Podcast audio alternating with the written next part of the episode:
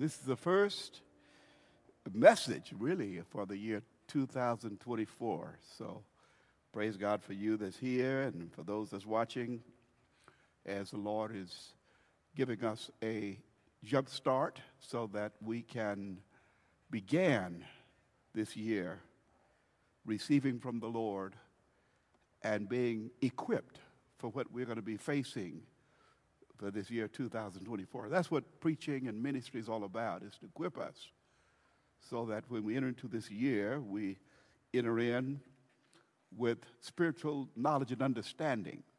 Now, we can get the knowledge, but then the Holy Spirit has to bring us to the place of understanding so that what we're receiving can become life within us. And this year, we, the title, the theme is Embracing a Greater Purpose. Throughout this year, we're going to talk about purpose. We're going to talk about uh, just breaking that down so that you can get a clear understanding, I believe, what God has been saying. And this has been, I would say, the beginning of this has been warfare already. Because you talk about purpose and light of things that's happening within the world today, all the turmoil and all of the struggling and striving that's taking place. God is doing something very special here in 2024. This year started off, we begin to see where there's a whole lot of, uh, I, the Bible talks about things that's happening. When we see things happening within the body of Christ, that's one part of it. But at the same time, we, we see something happening even among I- Islam, among the, uh, those that practice Islam. I was hearing on uh, radio the other day that a great number of Muslims are coming to the Lord because Jesus Christ is appearing, him, is appearing to them. He's, he's, he's making his presence known through dreams, through visions and dreams. So here we begin to see a falling away taking place within the church. But yet we see an implosion taking place in other religions where they're coming to the place of, of, of, of knowing Jesus Christ for who he really is, that Jesus Christ is, in fact, Lord. And they're willing to renounce their beliefs, uh, whatever they were embracing beforehand, in order to receive Christ. And one of the things about Islam, we were talking about in the office early on, is the discipline among Muslims. I was uh, in Israel at one time in Israel, the only time in Israel, and when I was there, I was in the process of negotiating uh, some of the trinkets and some of the things they were selling in the market, you know, walking down that road in, in uh, Jerusalem. And all of a sudden, we heard the call of prayer for prayer. And when that call went forth, here I am about to make the deal. I'm, we're about to agree upon the deal. He stopped negotiating and he said, No, no, it's time to pray. He said, It's prayer time. So I began to look at the discipline among those, uh, the Muslims, where they stopped everything. And I thought about it. I said, How many of us will stop making money in order to pray? Uh, not just hearing the word, because when it's time to come into the temple, I mean, we saw uh, just the Temple Mount. We saw just, just masses of people coming into the temple because they were coming in for their time of worship. But I was so impressed with the fact that they put prayer over making money. And I said, Boy, look at this. I said, I, I told some pastors, the pastors with us, I said, that put us to shame. That put us to shame. I said, we have a long way to go. So now, I believe that's what's going to happen. I believe we're going to start seeing those that would be least expected to em- embrace Christ, coming to know him as he really is. And we're going to see those that had a light understanding or they had a, a, a, little grip on Christ, but they did not really grip the truth of God firmly. You're going to start seeing them fall away.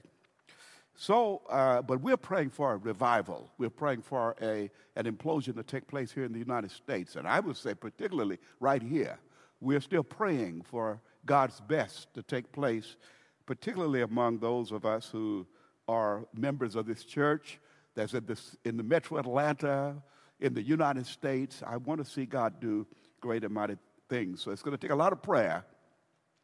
It's going to take the faithfulness. Those of you to be faithful in the area of prayer in order for it to happen because you can, I can teach it until I'm blue in the face and still not, won't see the same results. I see the results generated that we're seeking, that we seek after. but it's going to take those that have received to engage in some real intense prayer so that the strongholds can be broken over their lives. Okay, let's look at what we're going to talk about tonight.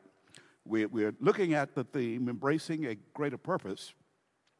And uh, I was doing some research. In fact, I, uh, one of the things I, I, examined is that this number 24, I like to uh, look into biblical numerology.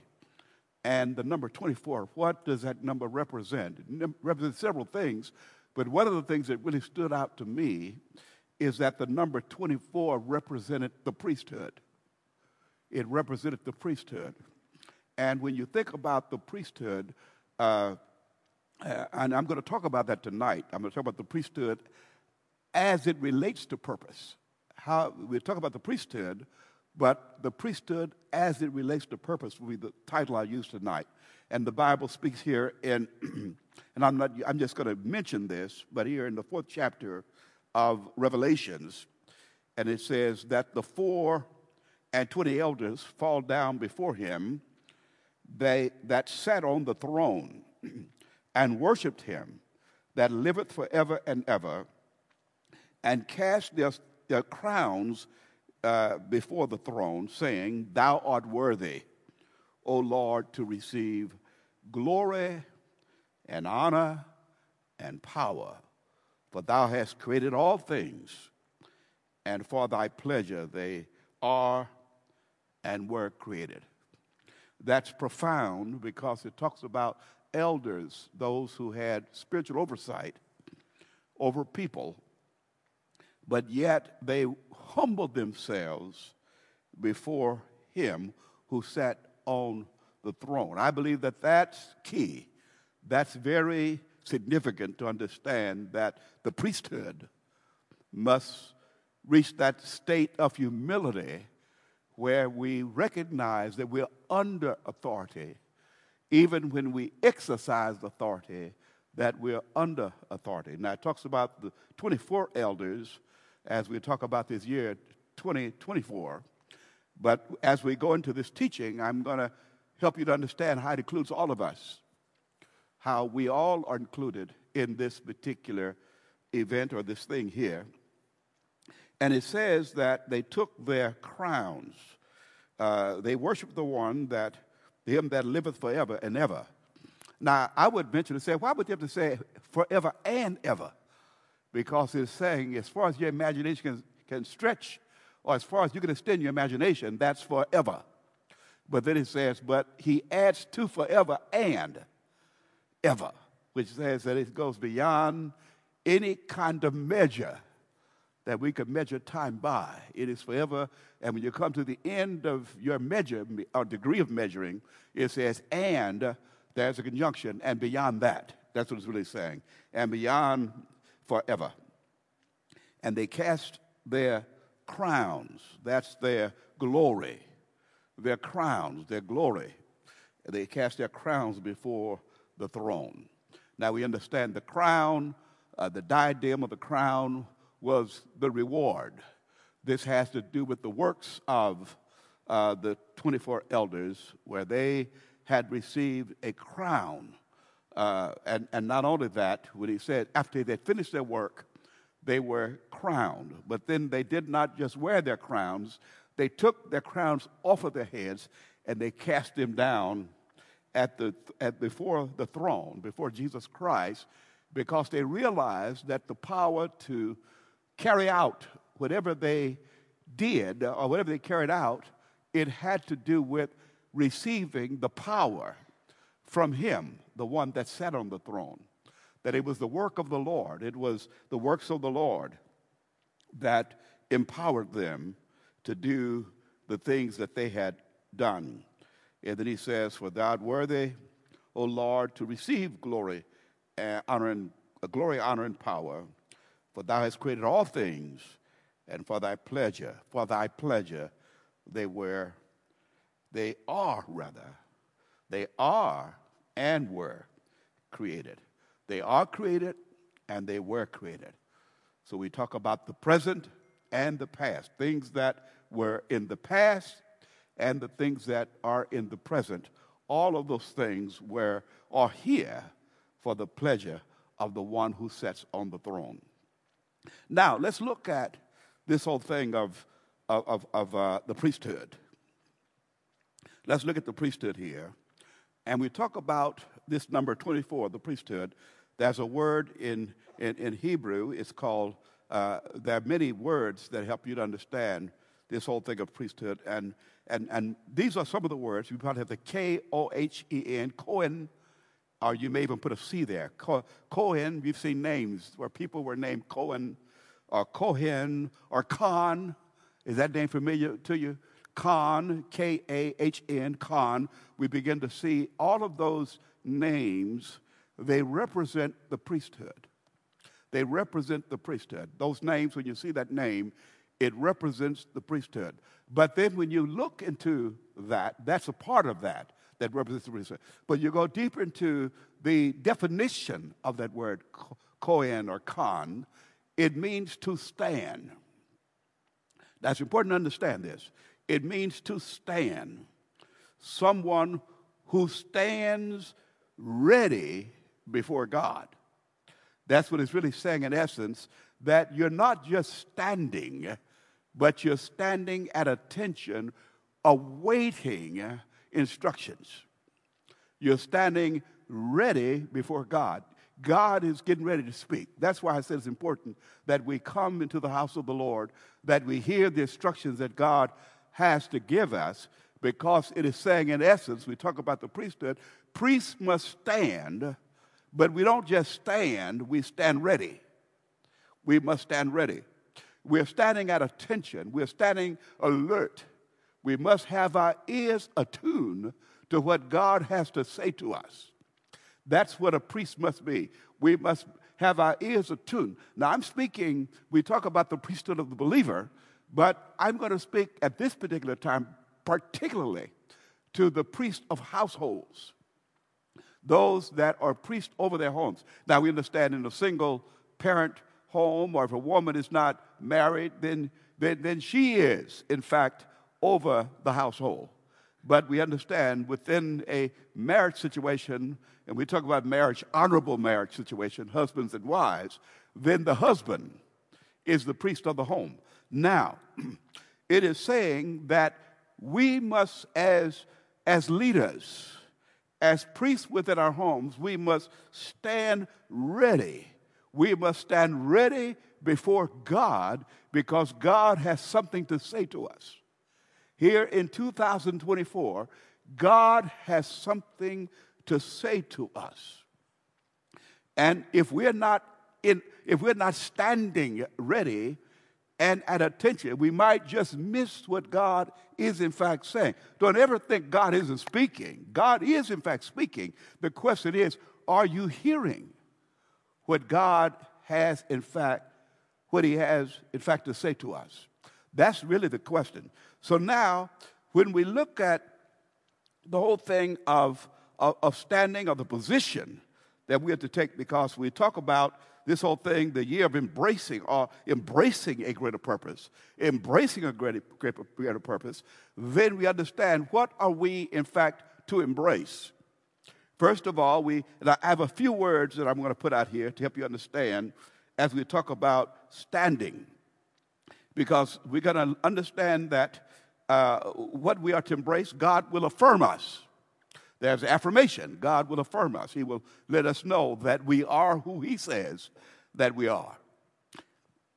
There's an affirmation. God didn't, you see, whatever the world might have said you are, that's not the most, you see, a lot of teachings on identity. It's not what they say. When you become what they say that you are, then you miss it. But who do, what does God say about you? What has God said about you? What is God saying about you? You see, Jesus Christ is sitting on the right hand of the Father making intercession for us. I'm going to get to that part of intercessory prayer after a while, but understand He has an agenda, but He also is saying something about us. It's something when we hear somebody speaking well of us. When we hear somebody speak, you eavesdrop and you find out that you are the subject You're, you're, you're the subject that's being discussed at that particular moment, and then you find out that it's positive. They're saying, oh, oh yeah, by the way, here he is, or here she is. I, oh, we're just talking about you. And the first thing I said, was it good? but, but understand what God does is affirmation and confirmation. We talk about the confirmation where God confirms us so that what he has, he, he sets us apart. You, you see, he confirms us. We're confirmed. And then he, he consecrates us. Consecration. Set apart or sanctified for God's exclusive use. Here we are standing, but we're standing for something. We're standing with purpose. We're standing in, in such a way that we're standing, we have a reason to stand. So he has set us apart. I am set apart that I may participate by setting that. Now, first of all, he has set us apart. Let's look at this whole thing. God has set you apart. You see, it wasn't your choosing him, but he chose you. And God set you apart. Out of all the people that could, would have been saved, he chose you. So you've been set apart. God set you apart. But then, once you've been chosen, then we must set ourselves apart. It's not just God setting us apart. We set ourselves apart. It is saying, I want to participate in that which God has ordained for me to do. And, and, and understand what happens when we've been set apart. It says, the Bible says, many are what? Called, but few are chosen. And, and, and when God calls us, He is saying that you're special to me. I've called you to come to me. I've called you to, to, to I'm drawing you. I've telling, I've told you, you're getting closer to me now. He said, now I will choose you. I will choose you for a specific task that you may be engaged, engaged in a particular assignment. And now, when we set ourselves apart, we understand, and I'm giving you some overview uh, circumcision.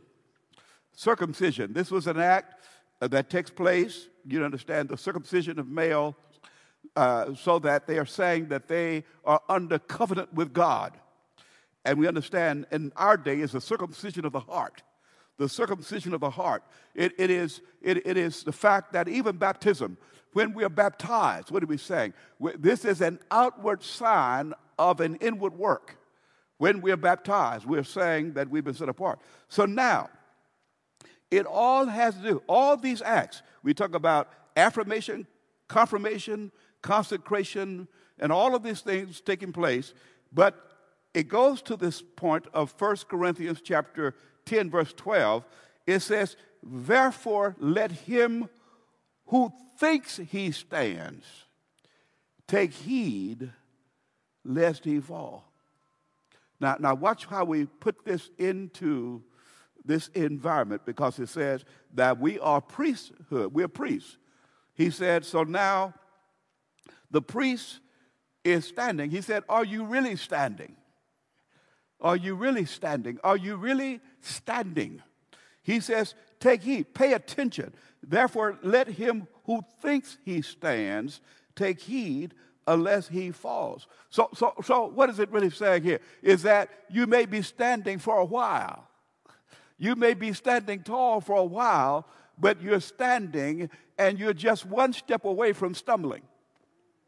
You're one step away from stumbling. Something happens, some situation occurs, and then what happens, you are no longer standing as you once stood.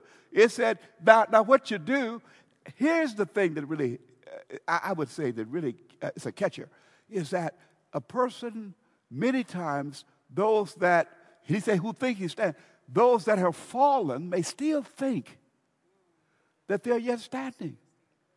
Isn't that something? Because what would he say? Take heed, those who think he stands, lest he falls. When a person has fallen, but he's still thinking he's standing, something wrong with that individual, isn't it? Because now he doesn't understand the difference. He cannot distinguish the difference between standing and falling.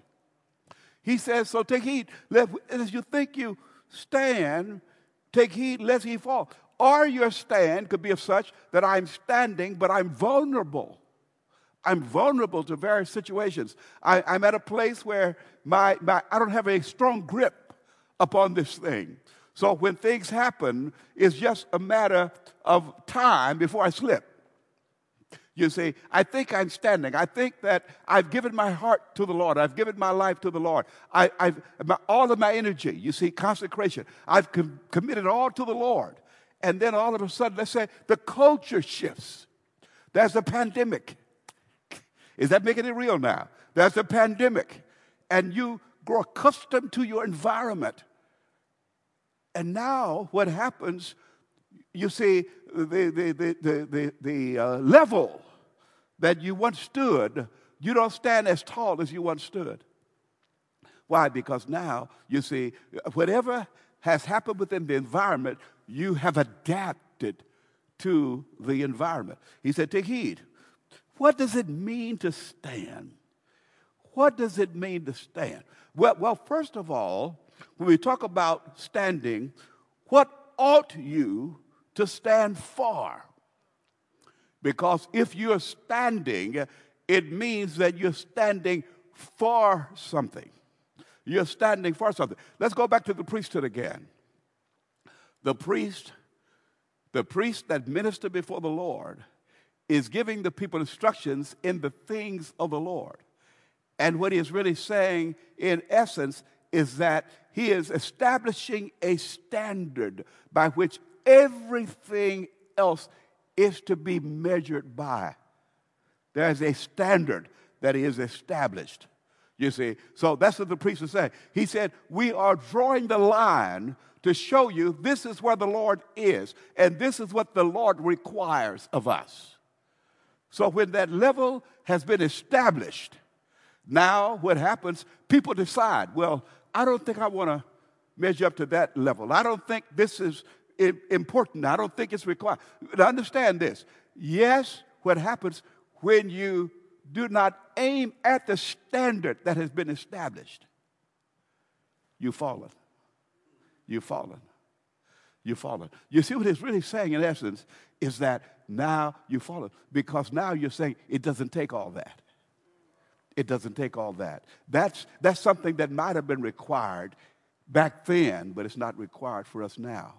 And then you get into, I would say, hyper dispensationalism, where you begin to say, oh, that was for them, but it's not for us. God has given us liberty, God has given us grace. So now we can do as we please and live however we want to live. Uh, it doesn't require disciplines any longer. You, you see what happened? Take heed, lest you think you stand, lest you fall, because now when the priest the priest, we talk about the word of God now. When I talk about priest, I'm not just talking about a person. We talk about he represents the word of God, but the person that represents must minister the word of God to us. It must be the administration of God's word, God's truth, God's standard must be established. So now you begin to see priests that you see where the tail is wagging the dog. What do the people want? What, what do the people, what will keep people coming? What would be appealing to the masses? So when the, when the priest, that, that's going back to uh, when it talks about it in Ezekiel, it talks about how the corruption that took place among the priests. They said, well, uh, they, they have gotten to the place where the prophet, the priest, and then you begin to see the princes and even the people uh, engaged in all kinds of compromise and when those kind of things are taking place, you see, now the standard has been reduced to the level of where the people are living. Because the thing is, how can I keep them interested? How can I keep them coming? So, so, so now we talk about a standard that has been compromised. The standard has been compromised. What you ought to stand for, you no longer stand for that but you stand for something else. Now take heed lest you think you stand. You may see what's happening with others, but the question we must ask ourselves at the beginning of the year, where do you stand? Where do I would say, where do you now stand? Did you hear what it says here? It, it said it's, it said that it's about who he was, who he is, uh, the things that were, and the things that currently are. So the level or the quality or the attainment this is what it means we talk about standard. It is a level of quality or attainment. That's what a standard is. It is a level of quality or attainment. Uh, in other words, it, it, they call it standardized. The standardized method. You see, if you, if you don't do things according to the standard, to the standard, then what happens if it's beneath the standard, then it's going to be rejected. You, you see, I, I, I know in many places where you're manufacturing something, people that manufacture a particular item will make sure that it measures up to a particular standard. A particular standard. I, I, have gone to I've gone to restaurants that I was very impressed with because everything was so fresh, everything was so good, and I really enjoyed it. But then you, after a period of time, that same restaurant began to bring some canned greens and some some some some stuff that was quicker because they started cutting corners. They started cutting corners. And when they started cutting corners, I said, now something tastes different about this food than the way it tasted beforehand. It doesn't taste the same. You know what happened? They relaxed their standard because they looked at ways or means of, of, of taking the path of least resistance. They said, just think how much time it'll take to, to, to, to, to clean the greens and then chop them up and soak them and make sure they're clean and then to season them. And uh, then you got to wait for, man, how much more, how much easier it would be just to open up a can and just throw them on the heater, throw them on the fire or on a pot and heat them up and serve them to the people. He said, they won't know any difference. But I do. I knew, I know the difference. You, see, if, if you're maintaining a standard, sometimes it takes longer. It takes longer in order to maintain a particular standard. You can't rush the job if you're trying to maintain a particular. So, so you, you see, so we talk about standardization or things being standardized, standardized, there is an expectation where nothing less than this is expected. I expect you to be. When he calls you a saint, he, there's a certain expectation that the Lord has placed upon your shoulders. If he called you to be a saint, and he does. He calls us to be saints. We belong to him. You don't belong to the television. You don't belong to the radio. You don't belong to entertainment, the entertainment world. You don't belong to all of those other things that is vying for your attention. But when God says something, then if we belong to him, my sheep hear my voice and a stranger they're not follow. But but you see what I mean? But but what God does, he he brings us a place whereby he puts us to a place. He said, I want you to measure up to a certain standard. I expect a certain quality of life, not just uh, your lifestyle. I want your lifestyle to measure up to a certain standard. You, you say, well, what's wrong with sleeping around? No, that's not, that's not becoming for a saint. What, what about, oh, he hit on me, she hit on me. Eh, I don't care. You have standards. He talked to hold in your head, but you have standards. If you have standards, then regardless of what he, she, or it may say to you, you still must maintain your standard. You see, a woman have standards, she just, well, it's public property, you see.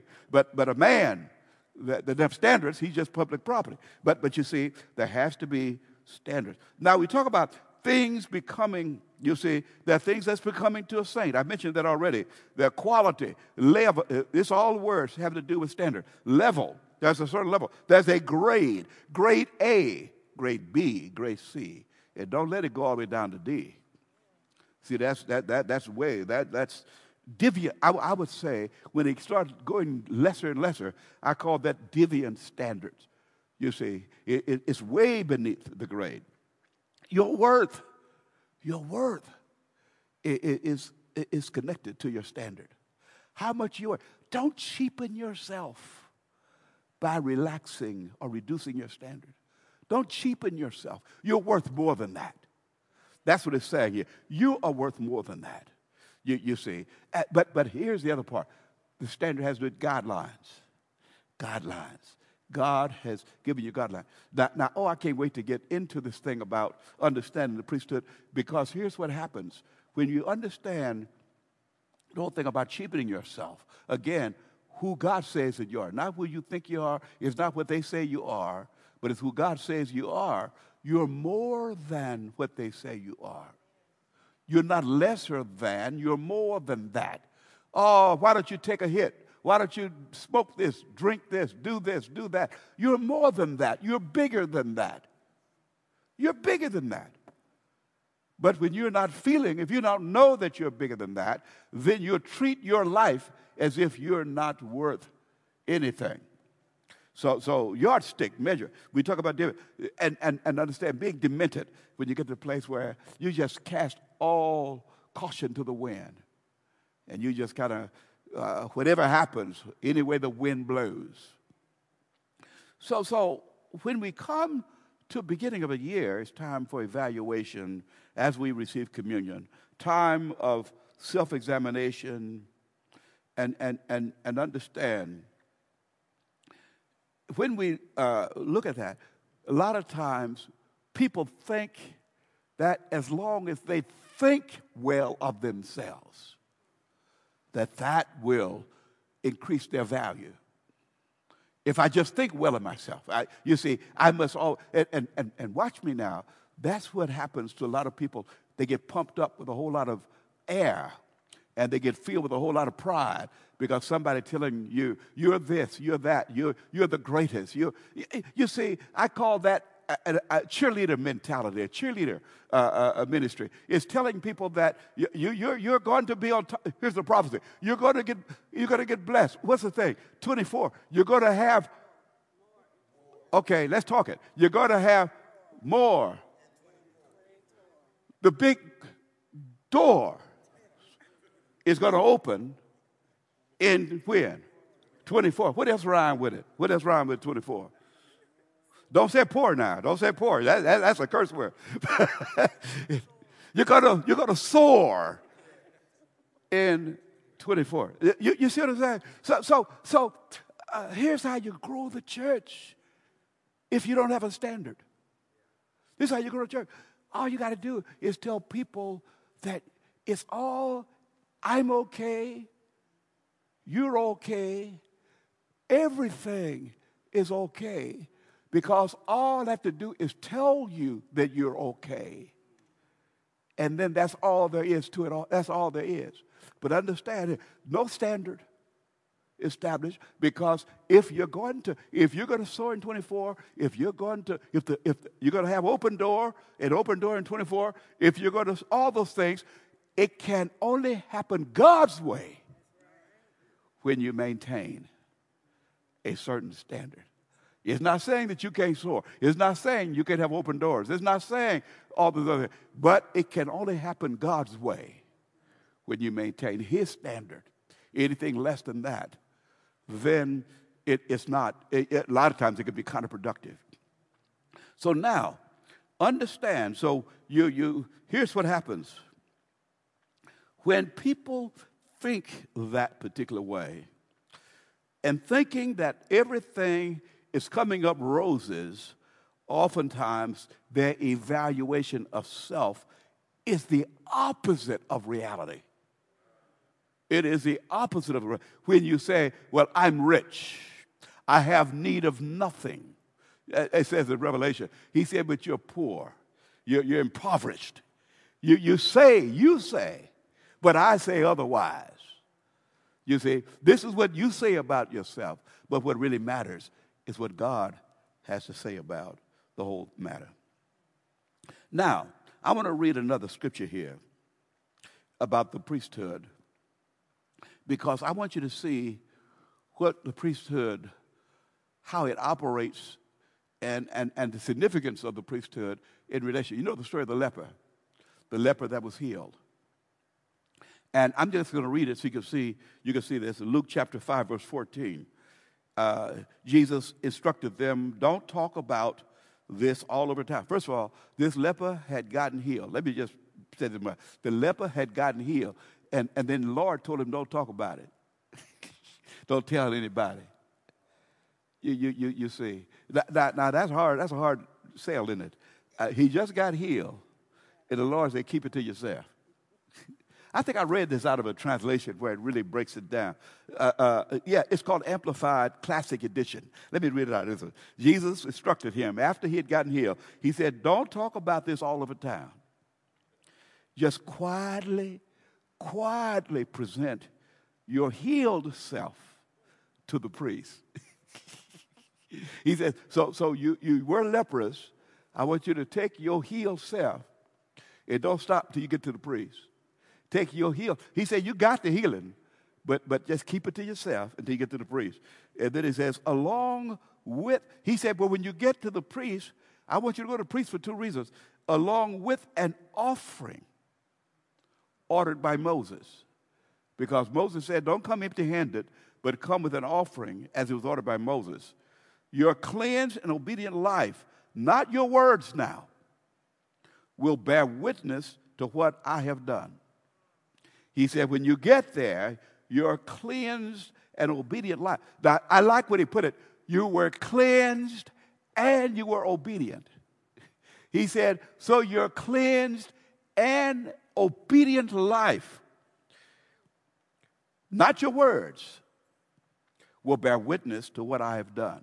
Now that speaks loud to us, doesn't it? God clean you up, and then he requires you to be obedient because you're getting ready to make an offering unto the Lord. You're offering your body before the Lord, but then you're also offering your substances before the Lord. He said, But your healed and clean self will, will, will be that witness of what I've done. But, but, here, but the man couldn't keep it to himself. He could not keep it to himself. He, he did something else. He said, Now, I, I'm going to show myself to the priest, but on the way, I'm gonna. do you realize the condition I was in just a little while ago, just a few minutes ago? How can I not tell folk, hey man, look at the skin. Look at how clean, look at how, how, how, how smooth my skin is. You saw me when I was coming to Jesus. Now look at me now. He said, the man can keep it to himself. And, and the word got out. Soon a large crowd of people had gathered to listen and be healed of their sicknesses. So, so Jesus was telling me, he said, I want you to keep it to yourself, show yourself free. He said, because there's going to be a time, you see, other people will be healed, but the Lord was looking at it as a delayed action. Later on, he's going to do something. He said, but now you rush it, so what can I do? I have to heal all these folk. Big crowd has come in. Now, now, now, I, now I'm having to put my imagination hat on now. I believe it says, it goes on to say, as often as possible, Jesus withdrew to out of the way places for prayer. I believe the Lord, the Lord, after healing the leper, wanted to go into a private place. He wanted to be in seclusion. But now he can't. You see, he can't commune with his father. He says that the power is come as a result of my obedience to God. So give me some time. I probably would heal more people. I probably would do more work if you just let me spend time with my father. He said, but in the meantime, since the crowd is here, he's moved with compassion.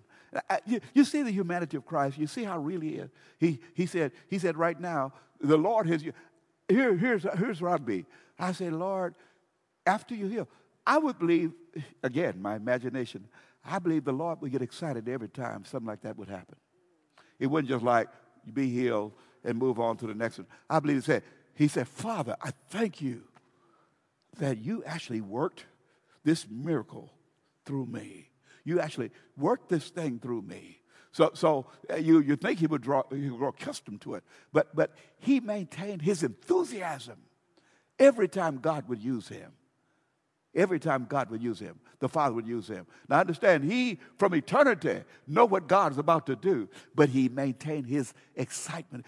I'm saying this to us too when God is doing something, don't, don't take it for granted. Don't take it lightly. Don't be, ah, that little something, God. No, get excited about Jesus.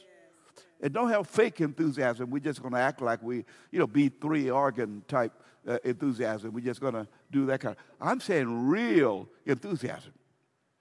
So now let's look at this. So, so now he has a crowd. So Jesus has to pray. But as soon as he could get away from that crowd, as soon as possible, Jesus withdrew himself. and this time to an out of the way place so he could pray. He had to hide. He had to hide himself because the crowd was pressing, wanting more and more. So, so now we begin to look at show himself to the priest. Over the, now, now understand, show himself to the priest. Uh, go before spiritual authority. I want you to go before spiritual authority who can authorize after examination that you are in fact clean. He said, Now you see how clean you are, because you could tell everybody I'm clean. He said, But I want, I, I, want verification of the fact that you've been clean. When you show yourself to the priest, uh, verify it, uh, verify the, uh, the evidence presented. Why? For without external examination, you stand the chance of contaminating other people with your disease, even when the symptoms no longer appear to be there. Do you see that? Now, now understand the spiritual implication. You see, I, I, I, I've told a couple of people recently, I said, now, uh, one brother in particular was saying, he said, man, he was talking about his influence.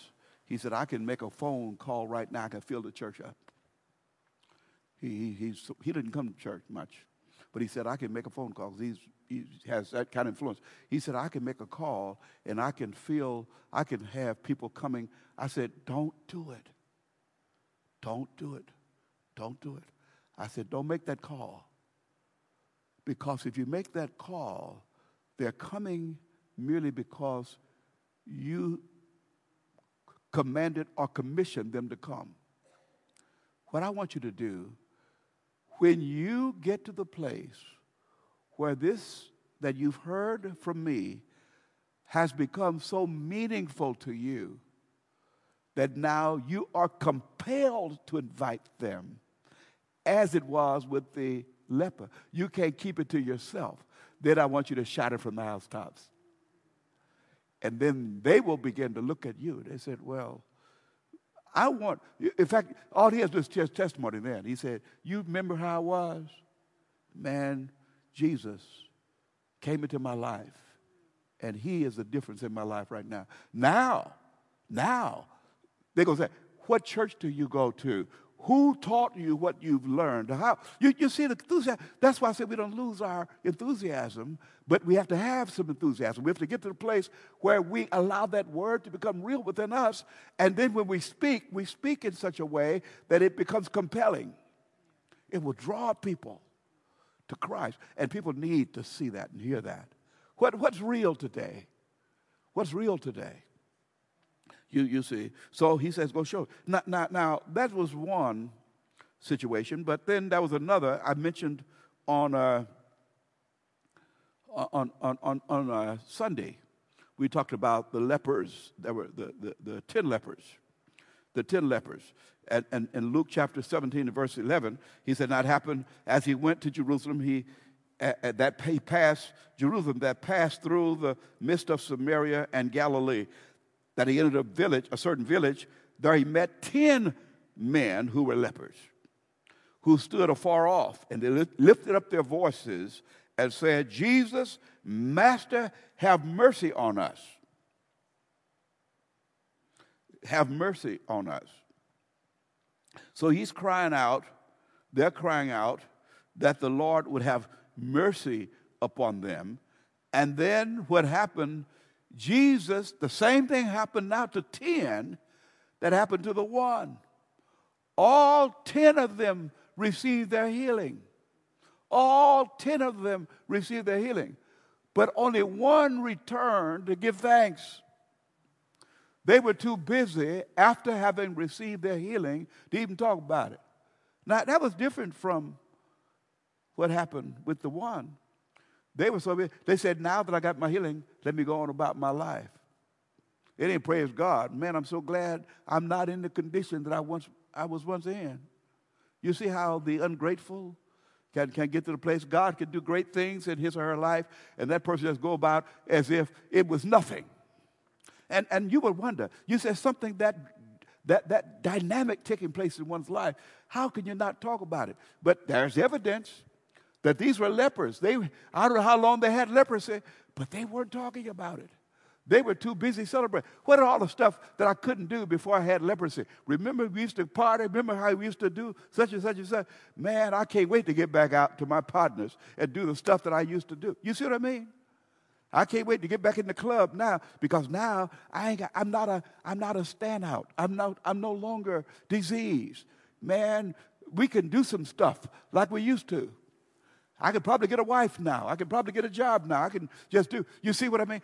So they all began to return to whatever they were doing beforehand. Only one came back to give thanks to the Lord, and he was a Samaritan. Samaritan. None of the others gave him any attention. Now, now, now, now we, we talk about them. Let's examine ourselves. Has God done anything? How grateful are we? How grateful are you for what God has, in fact, done? Did you come back and give thanks? Will you continue to come back and give thanks to the Lord? You see, now we talk about getting the word, but what about just coming here to give thanks to the Lord? Lord, I thank you. Uh, you see, praise the Lord in the company of other believers. Praise the Lord in the sanctuary. Praise the Lord with high sounding cymbals, with the drums, with, you see, I just want to thank, if nothing else, you see, we came to give thanks and gratitude for what you have, in fact, already done for us because we were spiritual lepers before the Lord got hold of us. But then God did something. And then, if that be the case, then we bring an offering uh, to the priest as Moses has commanded.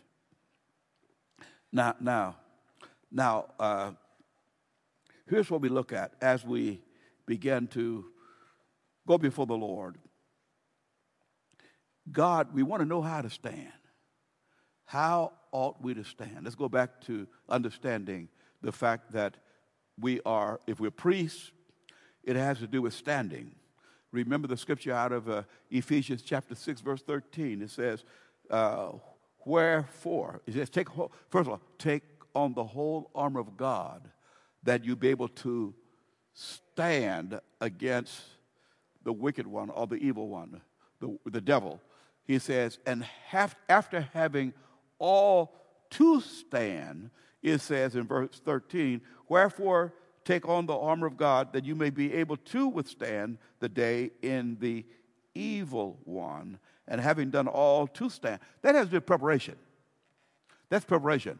Having done all to stand, how are we preparing ourselves so that we can stand? And what are we standing? Against the wiles of the evil one. We're standing against it, it, so, so it is saying, in essence, that the attack is inevitable. The attack is there. That the enemy does what the enemy does. That there's going to be some things that's going to try our faith. There's going to be some things that come against us. It says, so now, it said, take on the whole armor of God. Be equipped so that when the times come, you have on the right equipment. He says, and then being equipped is preparation. You're prepared. You are, you, if you're in, uh, in any of you serve in the military, any of you serve in the military, if, if you serve the military, you understand you had to put on some, some, some equipment. You don't just go out there with your street clothes and, and that's it. But you need to have some stuff on because you're going to face, your, your objective is to fight and to be engaged in warfare, battle. So now the same thing applies to this. He says, after having done all to stand, stand therefore.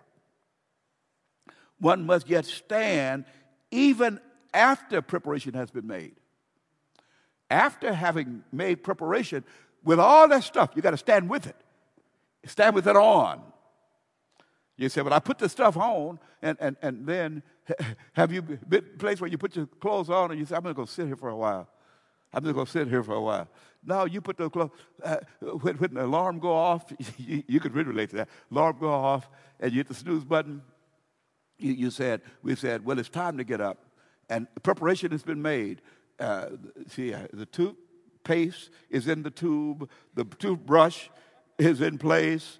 The, you see, the shower is just right around the corner. Everything is there for me to put on my clothes in the closet.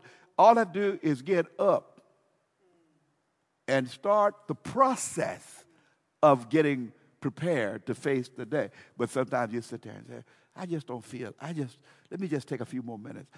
You see what happens? You see, you're delaying the process of preparation. Now, in other words, when he gets ready to do whatever you do a day, it's going to take more time and effort. And then you come in late. You say, well, oh, everything was. Well, you delayed the process of preparation. Therefore, on the other end, you lost some time. am, I, am I okay with that? You lost some time. And, and the time was if you wanted to be prepared, you must start early enough to get prepared. Now, let's go on. So now it says that, you see, the contributing factors have been made. You put on, you stand. You must stand even after being prepared, having your loins girt about with truth and having on the breastplate, you know all of it, breastplate of righteousness. You put all the artillery on. The contributing factors that enhances one's ability to stand. Now, I can stand against. I don't just stand. They didn't help me stand, it helped me to stand against. You see, the preparation got me to stand, but then the equipment helped me to stand against. If these things are not in place, that person is destined to fall. Stand, and, and, or, or if he stands, he or she is standing on shaky ground. When things begin to happen, he's unstable instability. You see, you're on a rocky road. I began to look at it this way. This, is where I looked at it. I said, when that person is standing, but he's uncertain as to whether he should stand or whether he should take another few minutes, the Bible says the person is double minded. Double minded. Double minded man is unstable in all his way because he's not really made up his mind or her mind to really do a particular thing. Now, we, I, I'm using an analogy when it comes to one getting up in the morning, but I'm dealing with spiritual matters now. Spiritual matters. Ought I to do it? Ought I not to do it? You see, and understand the delay in preparation makes it difficult to, to participate. Delay in preparation makes it difficult to participate. You say, well, I just can't, I just don't know. Look like everything in the world comes up, enters into the picture that makes it more difficult. And you say, why is that? Because you keep delaying what you ought to be engaged in instantaneously. If you develop a habit of preparation, then you'll be ready to face whatever you're to face that day. You have to develop the habit of preparation. I, I must do a particular thing. And, and that's what I do. It. I said, now, I'm, I like to get up. I don't use a, I, I mentioned before, I don't use an alarm clock. I, I ask God to help me to be so disciplined that I can get up at 5:30 every morning. I asked the Lord to discipline, help me do that. And I said, the only way I will sleep beyond that, I said, Lord, you're letting me sleep beyond that.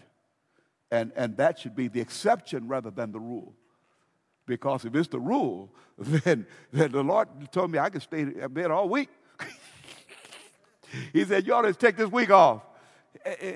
Now that you took this week off, the Lord just spoke to me this morning. He said, Take next week off too. he said, You know, in fact, just go and take the month off because you, you, you, you overworked, you overtaxed yourself. You know you're tired. You see how it is? Yeah, it is. But, but, but when, you, when you recognize that this is preparation to face the day, you take a whole different attitude towards it all. So now, look at what he says here. So, so you're, you're, you're, you're able, double minded man. I would say not just double minded, you can be triple minded. you can be quadruple minded. I got so many things on my mind that I'm tired now. I got to go to bed. I got to rest a while because my thoughts now have made me tired before I even engaged in any activity. I thought about all the stuff I have to do that I'm too tired to do anything. have you been there? Just too tired to do anything because I thought about all the stuff I had to do. I I, I'm being delivered from that. And, and then I call it also being scatterbrained. Just, just call it what it is. That's being scatterbrained. Your mind is just, your mind is overworked. Your mind is all over the place, and you're not focusing in on the one thing that's most important. Then random thoughts uh, enter into your mind. Thus, you find yourself living a random life of uncertainty. you're liable to do anything. Or you might not do anything.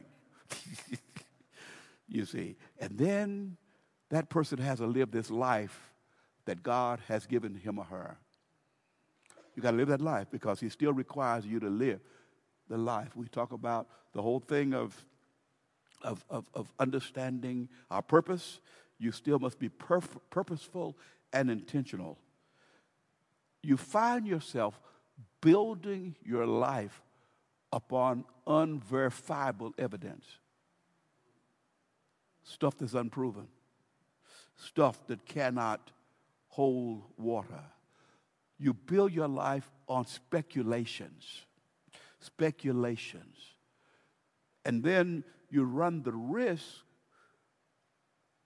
of losing because you did not count the cost. Now, I thought about that from the physical and how it applies to the spiritual. It causes, when, when you're that way, you're dizzy dizzy. You, you know, this whole thing of spiritual vertigo. Spiritual vertigo, where you can't even stand up straight and you, uh, you're imbalanced. Everything is out of control, out of, you see. And, and, and we learned, I think Francine told me that. You focus in on red. Who's that? Dr. Priscilla Johnson told her. She said, she said, focus your attention if you have vertigo. He said, focus your attention on something that's red. He said, and I, I began to think about that. I said, now how does that apply spiritually? Focus your attention. Y'all got it. Y'all got it. Focus your attention on something or one thing. One thing. And it's red. Y'all got it? The blood. the blood. Focus your attention on the most important thing Jesus Christ and Him crucified. He said, and that's your deliverance from spiritual vertigo. you get delivered from it. You can be delivered from it. So now, I'm almost done. We, we look at what happens as we begin to look at uh, all of this, God will, in fact, I'm going to quit now. God will bring us to a place whereby we can begin to see into matters that we otherwise would have been incapable of seeing. We'll be able to see into those things. That's what God said. He said, He said, now the reason a spiritual insight It's not just you, people wonder, why is it so boring? I got to sit under the labor of hearing another sermon. I have to, I got to listen. First of all, choir going to sing, and I already know the song. They finish, which y'all finish so I can move on, move on to something else. Now here he comes. Uh, here comes Pastor Walker. He's going to give, he's going to tell us, he's going to make us feel bad about ourselves. you see, he's going to make us feel bad about ourselves because he's going to tell us the things that that, that, that we need to uh, Im- improve upon and we need to get right within our lives. He said, I, I, I, I get so tired. You know, you know, you know, because it's really saying, we talk about embracing our purpose. The Lord is giving you spiritual insight and understanding. Listen to this word understanding. He's given you spiritual insight and understanding. When we talk about understanding, there's a foundation on which you're established. There's something underneath you on which you're standing upon. That's what it really helps us to understand. You're standing on something that's solid, on something that's firm. It's a rock. It's a rock. You see, the rock of Jesus Christ, the rock of revelation. Upon this rock, I'll build my church. A church with understanding is a church that's not easily shaken. And understanding all thy getting, get some understanding. Don't judge or prejudge what you do not understand. If any man lack wisdom, let him ask God. he will give it to you liberally and won't, any, won't even upbraid you when you ask him. But this is what happens. You'll say, that's too deep. Why? Because most people, I say, that's not spiritually, uh, I would say, uh, alert or transformed will be at a place where they desire to hear that which is more appeasing to the conscience, not just to the conscience, but to the soul. We had a good time, didn't we? Uh, feel good messages. Feel good. I felt good. Feel good day. Feel good. Man, that feels so good. I feel refreshed because he told me I'm gonna get my I'm gonna get I'm gonna, my house gonna be paid off in in in, in three weeks. And and and somebody's gonna give me a car. I don't even have to work for it. Somebody's gonna give, give me a car. Because the Bible said you'll build houses that how, how did that scripture go? Houses that you didn't build, and you'll have things that you, fields that you didn't, you know, the fruit, or whatever, that you didn't labor for. He said, So all this stuff is coming. It's mine. I'm going to get my stuff. And I came to church so I could figure out how I can get my, bring it on, get my blessing.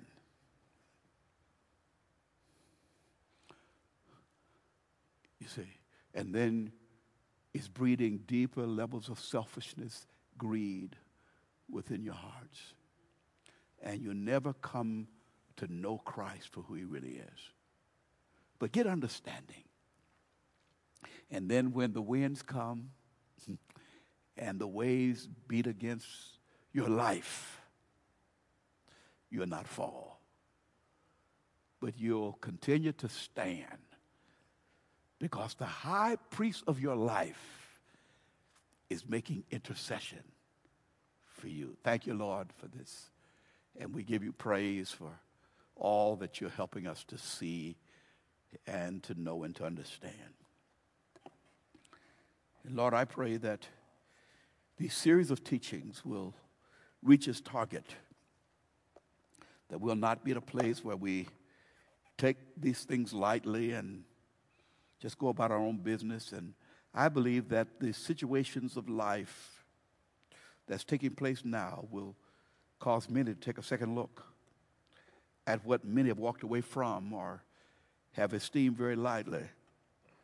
But it's that slap in the face of reality that will cause one to reconsider the truth that can transform their lives. So, Lord, I thank you that you didn't leave us in a state of ignorance. But Lord, you loved us enough and love us enough that you continue to pull the heartstrings of our hearts to woo us back into your grace. So thank you for this congregation. Thank you, Lord, for what you've already started for this year 2024, even on New Year's Eve. Now, Lord, may what happened on New Year's Eve be a continuum throughout the whole year that we won't start off in faith and end up in doubt and unbelief or in works, but we will finish the assignments given.